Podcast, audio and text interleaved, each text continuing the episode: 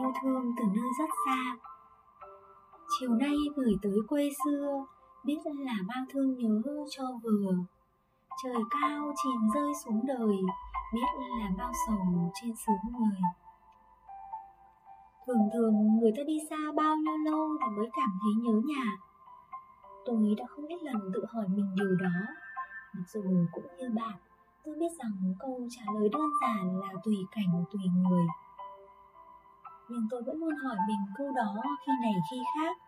Khi tôi sắp đi đâu xa, hay khi có ai đó sắp đi đâu xa?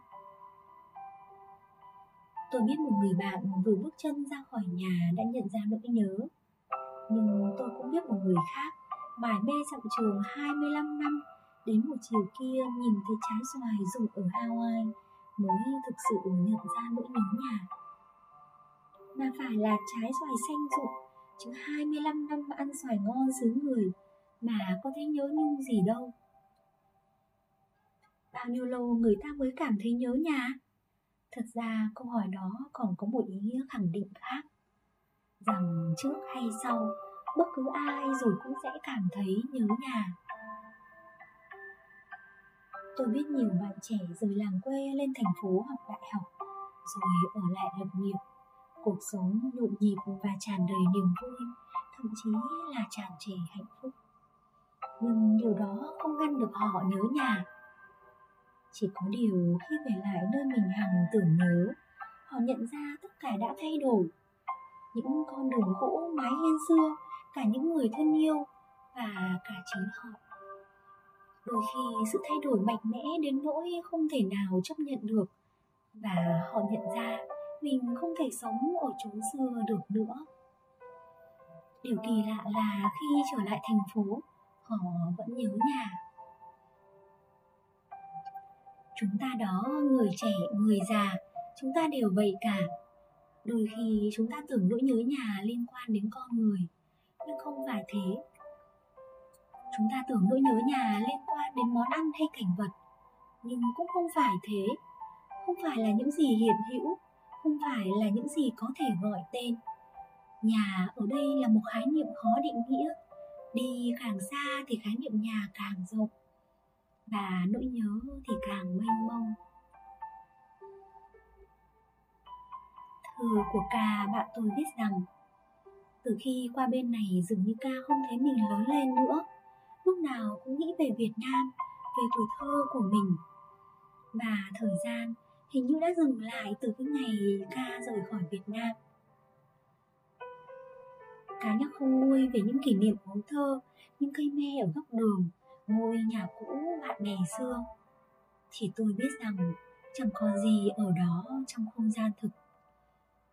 Trong khi ở nơi xa kia, ca lấy vợ sinh con, hàng ngày lái xe đi làm để nuôi dưỡng một gia đình nhỏ.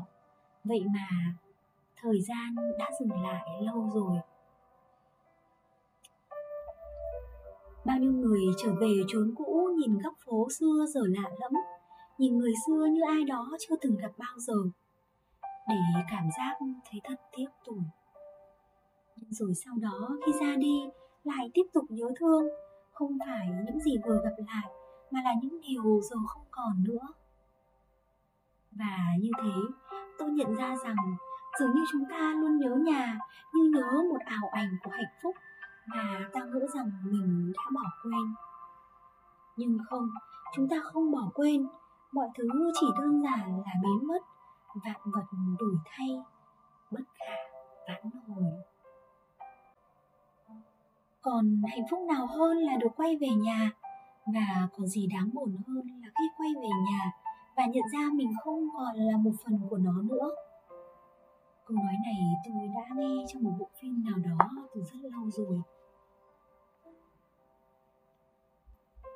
Echo Watson cũng nói, cảm giác tệ nhất trên thế gian chính là nỗi nhớ nhà, đến thường xuyên với một người khi anh ta đang ở nhà. Cảm giác ấy tôi đã từng trải qua, ở Sài Gòn và tôi vẫn không nguôi nhớ thương Sài Gòn. Như nhớ một nỗi nhớ nhà nhớ nhà là một căn bệnh nan y. Giống như chứng nước xương vậy, nó dậy lên mỗi khi trái gió trời trời. Điều đáng nói là chúng ta nên giữ nỗi nhớ nhà như một ngụm nước mát trong chiếc bình ký ức để dành khi khác trên chặng đường xa, thay vì đắm chìm vào nó giống như một kẻ nát rượu vậy. Nỗi nhớ, ký ức đôi khi giống như một cái bẫy, nó đánh đóng chúng ta trong quá khứ, cho dù quá khứ đó là ngọt ngào hay đắng cay cô người mẫu da đen Thea Banks sinh ở California, sau đó chuyển đến Paris từng dâm sự. Paris là một nơi đẹp nhất trên thế giới. Chẳng may tôi quá nhớ nhà nên không thể thưởng thức được vẻ đẹp của nó. Khi đọc được câu này lần đầu tiên, tôi đã mỉm cười. Thật là một cách thông minh để ca ngợi vẻ đẹp của quê hương.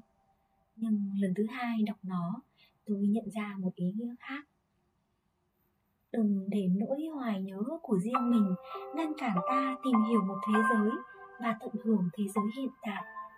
Đừng để nó ngăn cản mình lớn lên. Tôi biết rằng một khi ta đã cảm thấy nhớ nhà, lòng ta sẽ khác. Chắc chắn là như vậy, lòng ta sẽ khác. Khi chúng ta nhận ra mình nhớ nhà là khi nhận ra mình đang yêu yêu thương một người, một gia đình hay một làng quê, một thành phố hay một đất nước?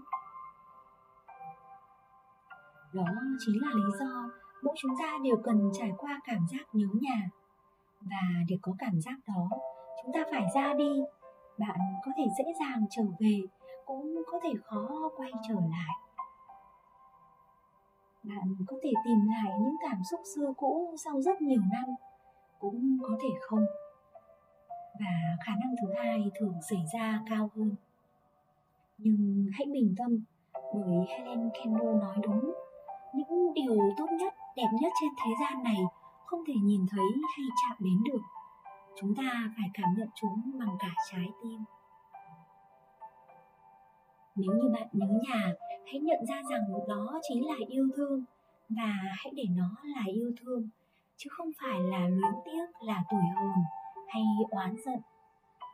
Bạn biết chăng, nỗi nhớ nhà sẽ khiến bạn nhận ra rằng chúng ta luôn có thể yêu thương từ một nơi rất xa. Và tình yêu thương đó, cho dù là yêu thương một ảo ảnh của hạnh phúc, thì vẫn luôn là một khởi đầu đẹp đẽ.